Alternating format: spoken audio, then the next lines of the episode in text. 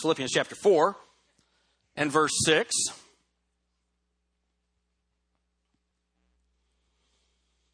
The Bible says, Be careful for nothing, but in everything by prayer and supplication, with thanksgiving, let your requests be made known unto God, and the peace of God, which passeth all understanding, shall keep your hearts and minds through Jesus Christ.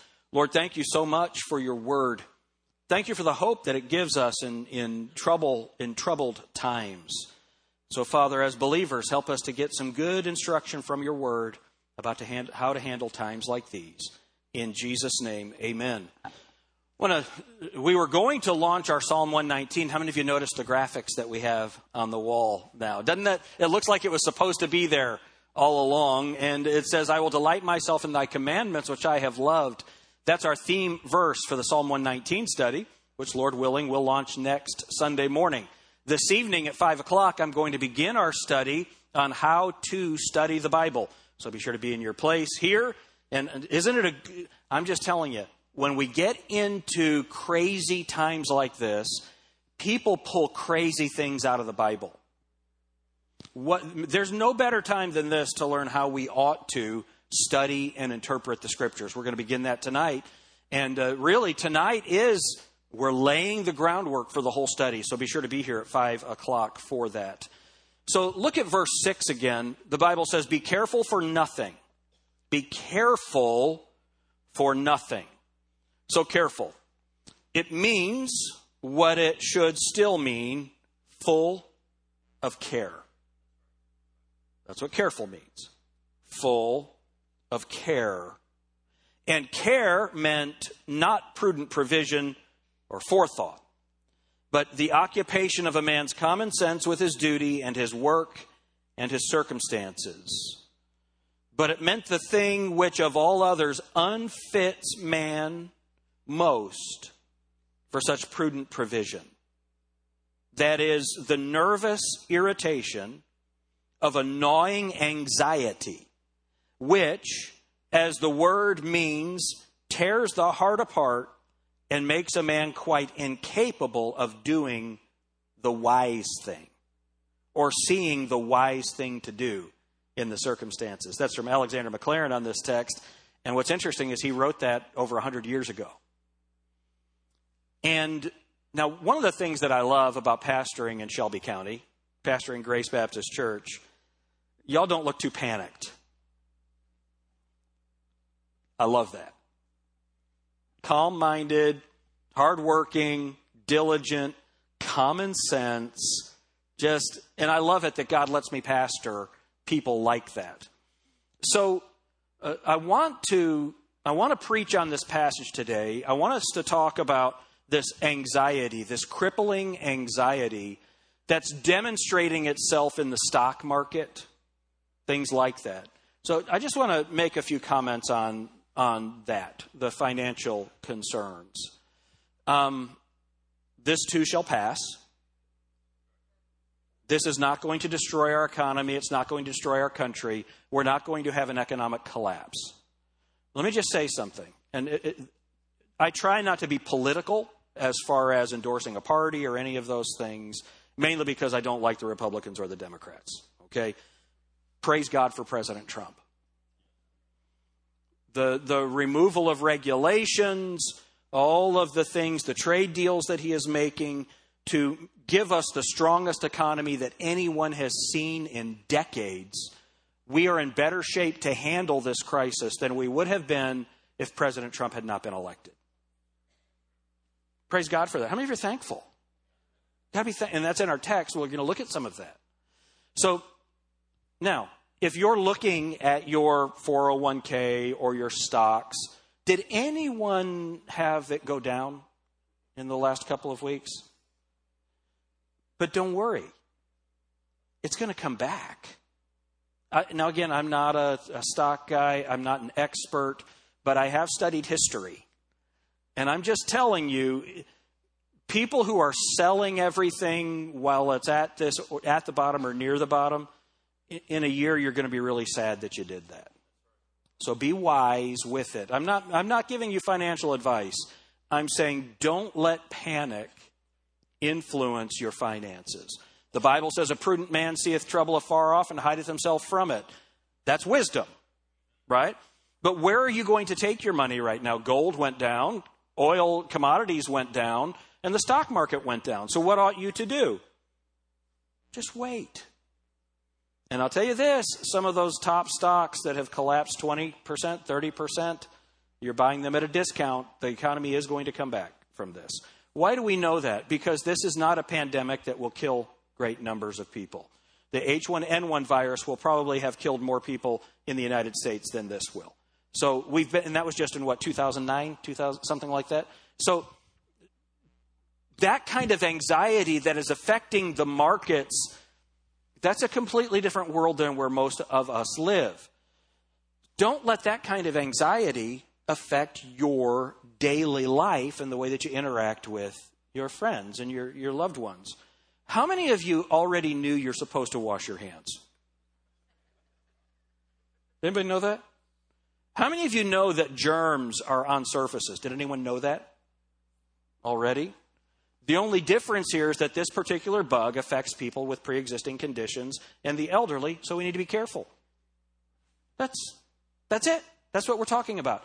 And yet, the world is consumed with anxiety right now. I don't think you all are, unless it's about your finances, your job, what's going on with those things. So, what I want us to do is look at this, this idea of being full of care. How should we Christians approach that? Let me read to you what Charles Spurgeon said. We have the faculty of forethought, but like all our faculties, it has been perverted and it is often abused. It is good for a man to have holy care and to pay due attention to every item of his life. Due attention. But alas, it is very easy to make it an unholy care and to try to wrest from the hand of God that office of providence which belongs to Him and not to ourselves. So, what's that talking about? We ought to take holy care in our lives. That is, that we ought to handle our finances properly. We ought to take care of our own personal hygiene. How many of you believe that God will wash you? No. That's, that's due care that God has given us we can take care of the washing of our hands. We can take care of being careful of the things that we're around. We can take care of that. Amen? We can take care of that. How many of you can take care of a global pandemic? Anyone here can do that? Is there anyone here that can take care of the stock market? You're going to fix it? See, the simple fact is if every investor, every individual investor in the United States made wise choices, it wouldn't affect it because it's all done by machines and these huge trading groups. You have no control over it. Did you hear what I just said? The individual investors are not the problem with the market. It's these huge trading companies and the computers where they set limits, and as soon as it hits something, boom, they sell. It's gone. And then that ha- that's a cascading effect across the whole market. You can do, listen, nothing about that. So why get anxious about it? See, what happens is the only one that is able to control massive things like that is God. So, what we need to do is we need to, in our hands, we need to handle those things that God has given to us to handle. The things that He has not given to us to handle, we need to let God take care of those things. Amen? Are y'all with me on this? All right. It's so funny. I look out here and I can see how anxious everybody is. Listen to what Spurgeon said. Oh, that God might teach us how to avoid the evil which is here forbidden, that is being full of care. This is his comments on this text. Spurgeon again. Oh, that God might teach us how to avoid the evil which is here forbidden, and to live with that holy carelessness which is the very beauty of the Christian life.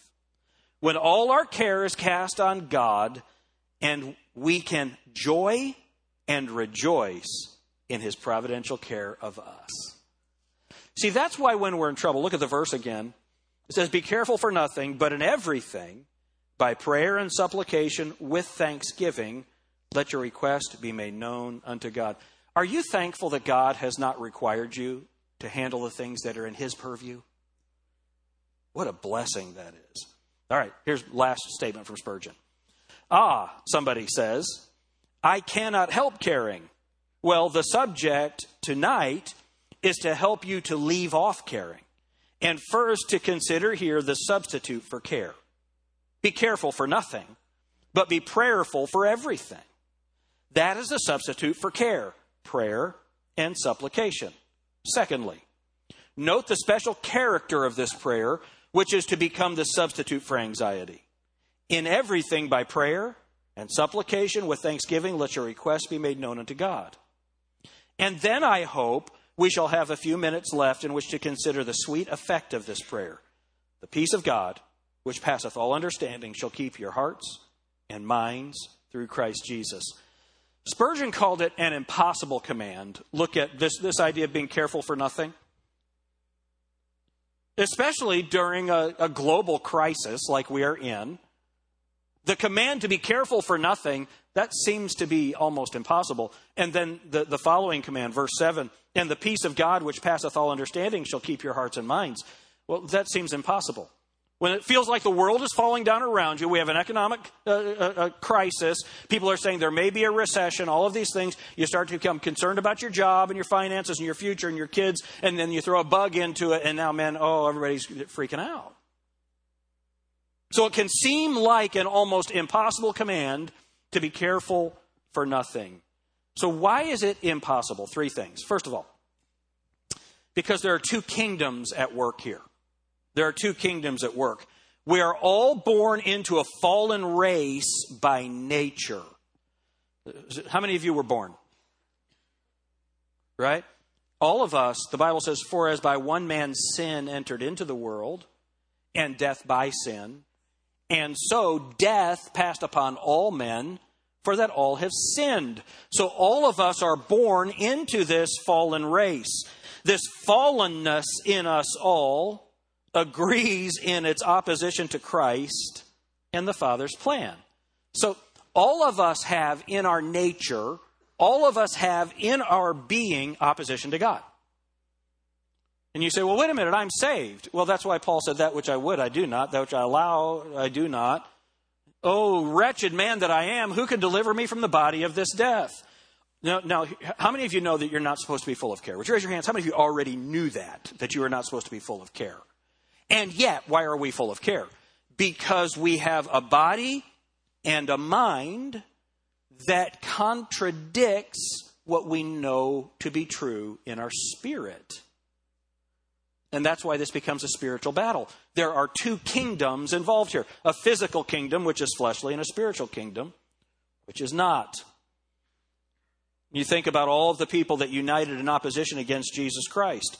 See, the human race agrees in this opposition to God.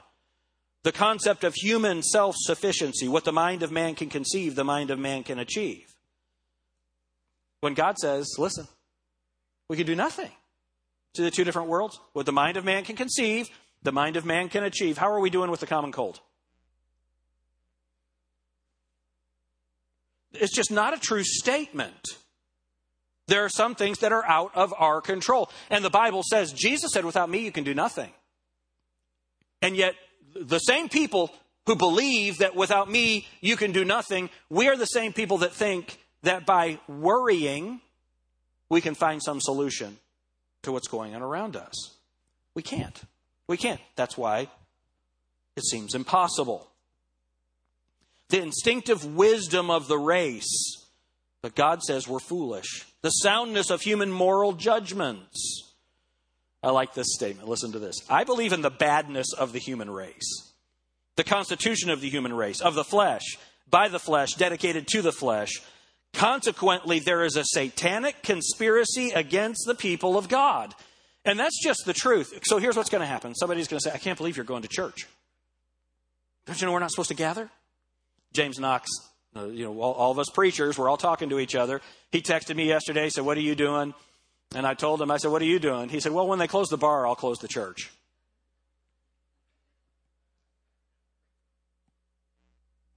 uh, I was supposed to start a meeting in New York. supposed to be preaching in New York tomorrow night, Tuesday night, Wednesday night. And uh, that meeting got canceled because it, it, was, it, was, a large meeting. People were going to be coming in from all over. And of course, people are concerned about it. So that got canceled. The pastor there in New York, his wife is a pharmacist at Walmart. And she said, People aren't afraid to go to Walmart. There's a thousand people in the store right now. So those same people that tell you not to come to church, they're going to go to Walmart. So why are people upset about going to church? Are, are, you starting to see how the wisdom of the world is against God and God's people? Now, we're going to take prudent steps. Isn't it good? I love this. This is, this is just so awesome. Ed, if you miss church, you still get to go to heaven. We're not legalists. It, your church attendance has absolutely nothing to do with whether or not you get to go to heaven. Isn't that good? The amount that you give to the church has everything to do with whether or not you get to go to. No, it has nothing to do with whether or not you, got, you get to go to heaven. So then, why are we going to assemble? Because the Bible tells us to. Forsake not the assembling of yourselves together. Now, if you are in the class of people that this uh, disease will affect, I suggest you stay home. And hopefully by next week we have live stream available and I've always wanted to be on TV. We're, we're, we're going to have live stream available. Stay home and watch it on live stream. Now, I don't know how that works. It might be Facebook. We might have an internet. I don't, I don't know. But, but you'll have instructions before next week on how you can watch our services from home. And if that's what you choose to do, that's between you and God. And you know what we as a church are going to do? We're going to love you either way. Whatever you believe God wants you to do. We believe in individual soul liberty.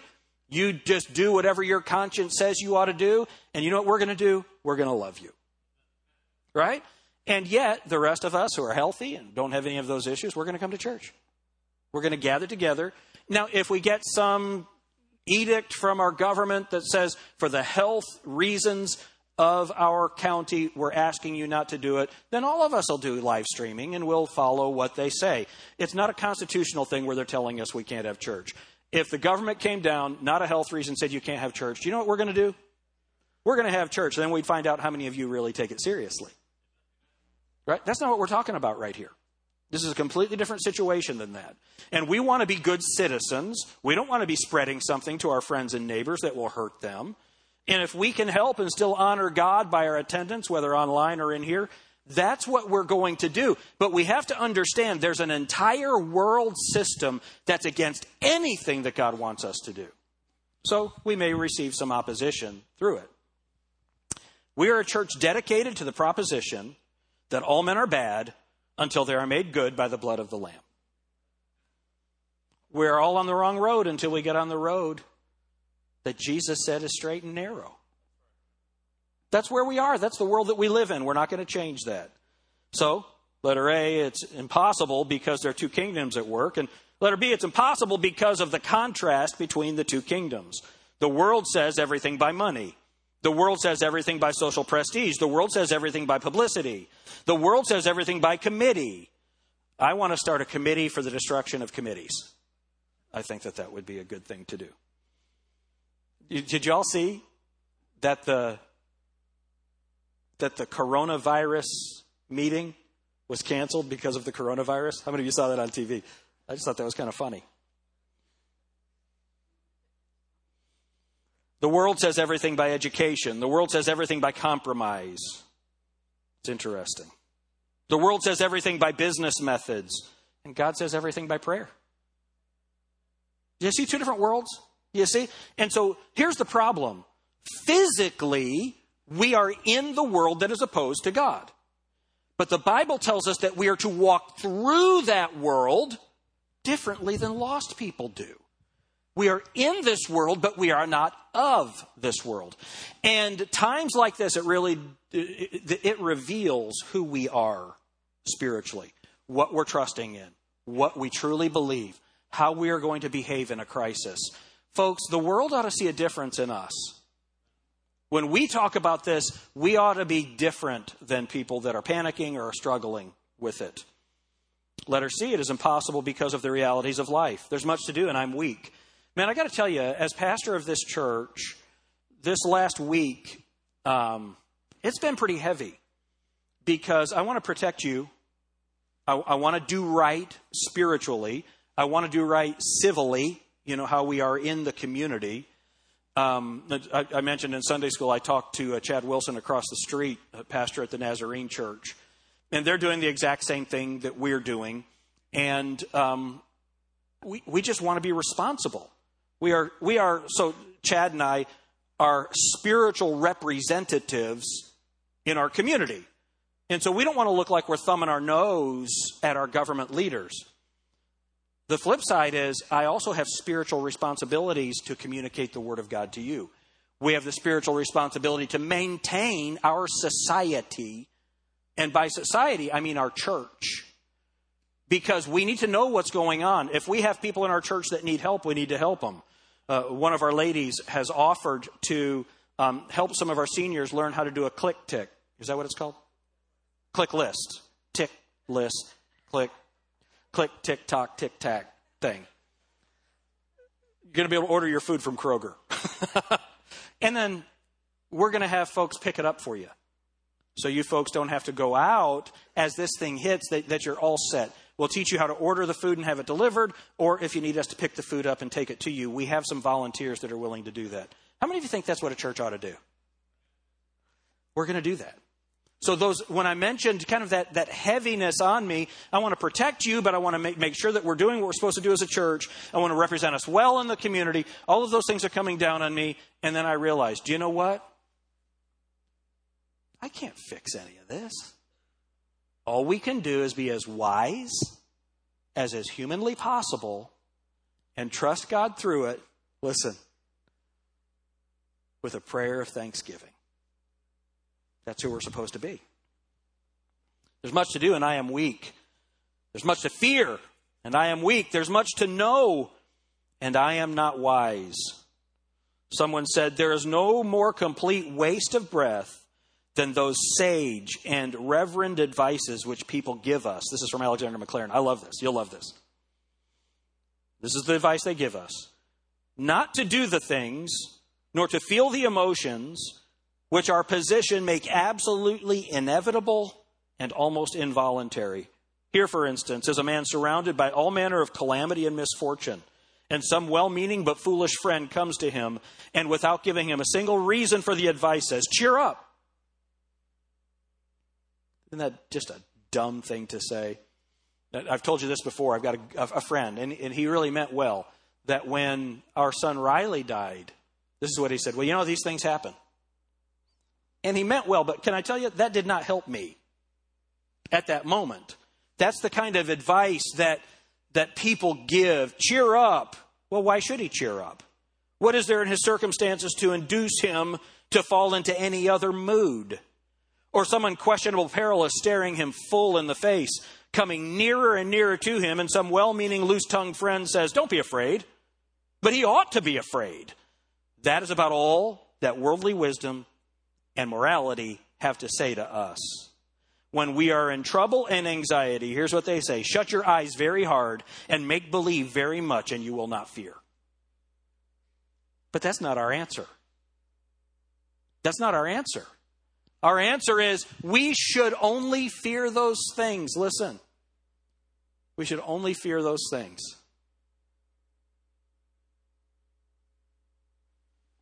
That God, listen, can't do.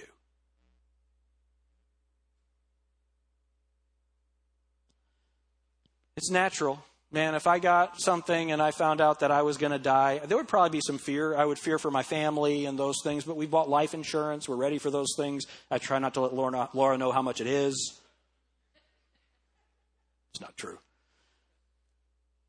you know, we, we prepare for those things, but man, if I found out I was going to die, I get to go to heaven. Why would I fear that? Are you with me? Now, I got to tell you, I would fear pain. I would fear that, but I would try to give that fear to the Lord. Financial collapse, is there some fear in that? Yes. Is that a reasonable fear right now? No. No. So, what's the solution to an impossible command? Look at what it says in verse 6. Be careful for nothing. What's that next word? But. See, we must leave the kingdom of man and enter into the kingdom of God. So hold your place here. Look at Romans chapter 14 and verse 17. So we've got to leave the kingdom of man. Okay, Romans 14, 17. For the kingdom of God is not meat and drink, but righteousness and peace and joy in the Holy Ghost. For the kingdom of God is not meat and drink, but righteousness and peace and joy in the Holy Ghost. We can be concerned about things. Our security team, you know what they were laughing about back there? They're going to check all of you to make sure you haven't stolen any toilet paper as you leave. That is funny. They're really not going to do that. Take as much as you want. Um, for the kingdom of God is not meat and drink. The Bible, uh, we're not going to worry about that. Can I tell you something? There's plenty of food in the United States. We're not going to starve. All right? That's, that's not reasonable. For the kingdom of God is not meat and drink, but righteousness. What's that next word? Not the and, the next word. Peace. And what's that? Joy in the Holy Ghost. So what we have to do is we have to leave the kingdom of this world, which is completely against God. That doesn't mean that we take off somewhere. We're not a cult, you know. We don't have Kool-Aid waiting for you downstairs. But what we're saying is that in my mind and in my spirit, I have to realize that I am really not of this world. And that the kingdom that God has offered me is righteousness and peace and joy in the Holy Ghost. Go back to the book of Philippians chapter 4. See, there are choices given to us in our text. Look at it again. Be careful for nothing, but in everything by prayer and supplication with thanksgiving, let your requests be made known unto God.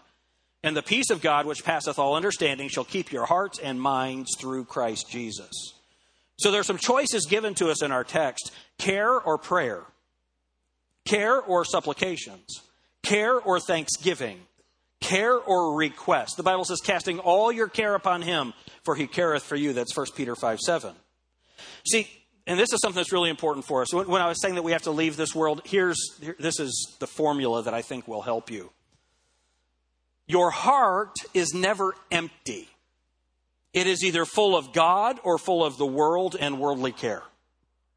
Your heart is never empty. It is either full of the world I'm sorry, it's either full of God or it's full of the world and worldly care. You can't be trusting God and worried about your circumstances at the same time. Now, let me just tell you something. Remember what I said? This seems impossible. This is not easy. This is a spiritual discipline. The reason, this is why we do discipleship, to help people learn biblically. This is the reason why we have multiple preaching services. Why do you, like, like on Sunday, why do we have three meetings? Because we're trying to fill our minds with God rather than fill our minds with the world. That's why we do this. That's why we ask for faithfulness. And that's why I hope that you will continue to come. Like I said tonight, vital, vital, really important. This is the reason why we do so many different ministries. So let's look lastly, and this, this is, I'm basically done. Who is the person who fulfills this impossible command. Remember, what's the impossible command? Be careful for nothing. Who is the person who fulfills this? Well, first, it's the believer who has learned to run to the Savior. You know, your children express this kind of faith. You know, they fall down and they run. Who do they run to? Mom. Why? Because they have a skin knee and dad's going to hurt them. Man, not in my house. My mom take that rag out, scrub that thing out. Stop crying.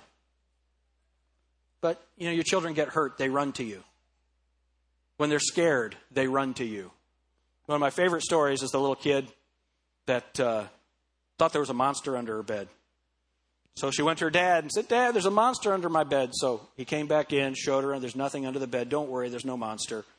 She came back out again. Dad, there's a monster under my bed. Came back and looked under there. No, honey, there's not. She started to come out again. There's no monster in there. But I promise you, Jesus is with you.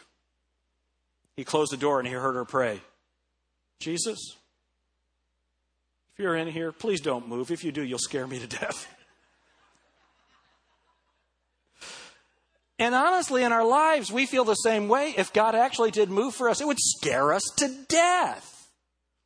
Folks, we have to move our faith from ourselves and our government to our Lord Jesus Christ. Let's run to Him. So, first, the believer who has learned to run to the Savior. Then, secondly, the believer who has learned to recognize the fallenness of this world. Why, why did diseases like this happen? Because we live in a fallen world. All of us are going to die eventually. Why do we die? Because of sin. For as by one man death entered in the world, and death by sin entered the world, and death by sin, and so death passed upon all men, for that all have sinned. It's a one to one proposition. We need to recognize that we do live in a fallen world. Next, the believer who has learned this truth, God has no concern with supply. Look, we're in Ephesians 4, I'm sorry, Philippians 4, and look at verse 19. But my God shall supply all your need according to his riches and glory by Christ Jesus. But look at the context of that. This is interesting. Look at verse 13. I can do all things through Christ which strengtheneth me. Notwithstanding, ye have well done that ye did communicate with my affliction. Now, ye Philippians know also that in the beginning of the gospel, so when he began preaching this gospel, when I departed from Macedonia, no church communicated with me as concerning giving and receiving, but ye only. So these other churches weren't helping Paul financially. For even in Thessalonica, ye sent once and again unto my necessity. They, they sent him money. Not because I desire a gift, but I desire fruit that may abound to your account. But I have all and abound.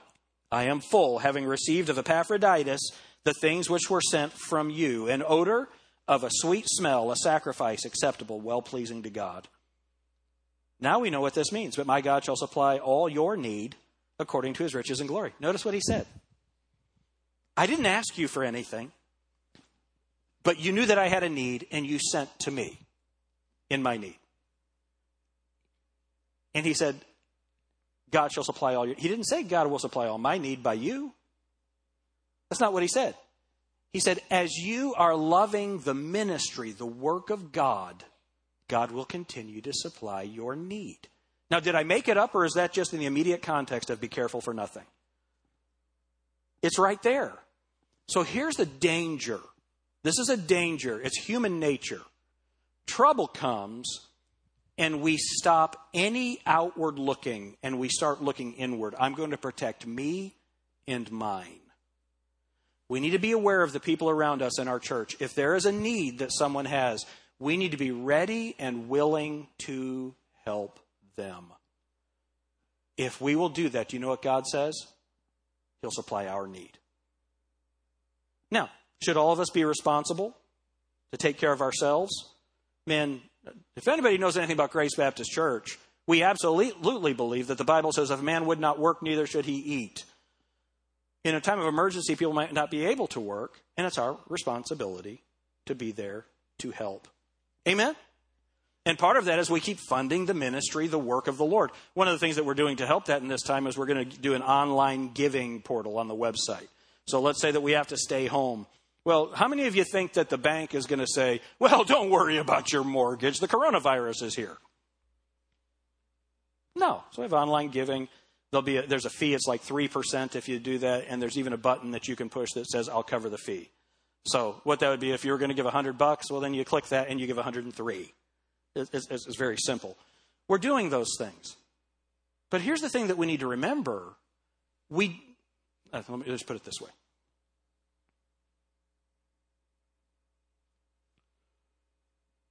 Where we live, when we live, the state of the economy, the state of medicine, the, the form of government that we serve under. None of it matters. Our mission remains the same.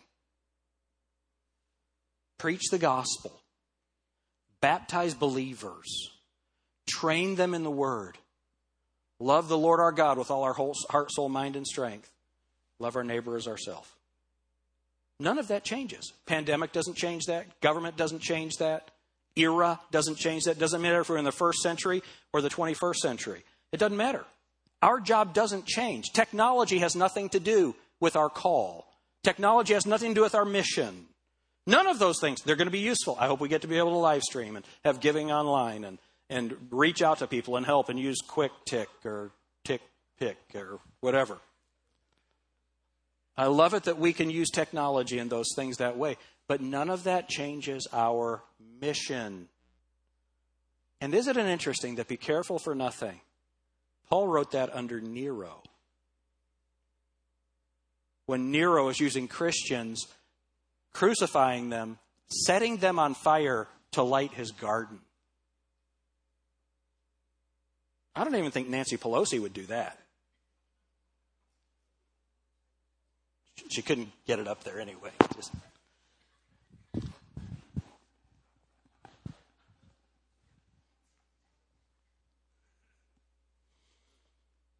The person who fulfills the impossible command, the believer who has learned to run to the Savior, the believer who has learned to recognize the fallenness of the world, the believer who has learned this truth God has no concern with supply, the believer who has learned that, the only, that, that only one knows the future.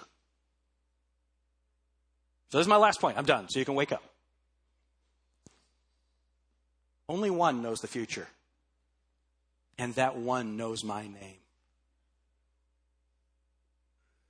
Be careful for nothing.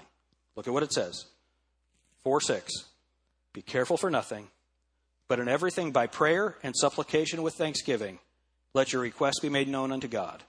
And the peace of God, which passeth all understanding, shall keep your hearts and minds through Jesus Christ. So let's all stand together.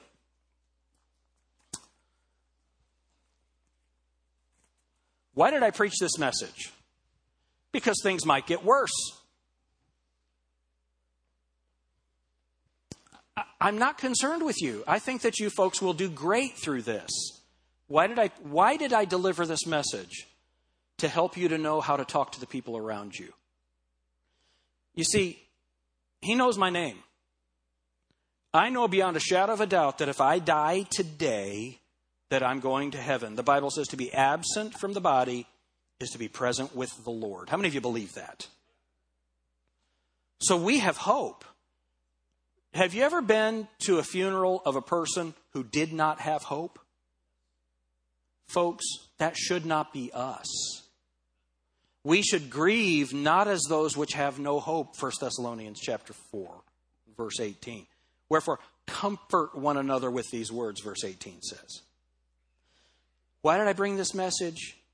To make sure that we are thinking right, but more than that, that we know how to communicate with people. Because what better time to lead people to the Lord than when they are concerned about eternity? How many of you are confident? You know for sure that heaven's your home. You know. Man, we need to give other people that confidence through the Lord Jesus Christ. What a gift that is to us in troublous times. So if you're here today and you could not raise your hand, you're not sure whether or not you would go to heaven if you died. Here's all it takes. You believe that Jesus Christ is God, that he was born of a virgin, he lived a sinless life, never sinned, and that he died on the cross not for his own sins, but for your sin. Your sin individually. My sin individually. Jesus Christ died on the cross to pay for that. And then he was buried, and then three days later he rose from the dead proving that he was, is, and always will be God. If you will believe that, recognizing that without that, you deserve hell. You deserve to be separated from God forever in a fiery, burning place of torment because you're a sinner. If you'll recognize that, if you'll believe that, and if you'll ask Jesus Christ to save you, to forgive you for being not for not only sinning, but for being a sinner If you will ask Him to save you, He will. That's it. You don't have to give any money to the church. You don't have to come back to church. You don't have to do anything. You simply believe that Jesus Christ is God and that He paid for your sin on the cross, and you ask Him to save you. He will.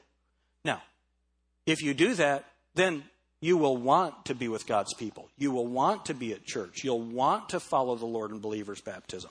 All those growth things that come from it. God does want us to do those things. Would y'all agree with that? None of that has anything to do with whether or not you get to go to heaven.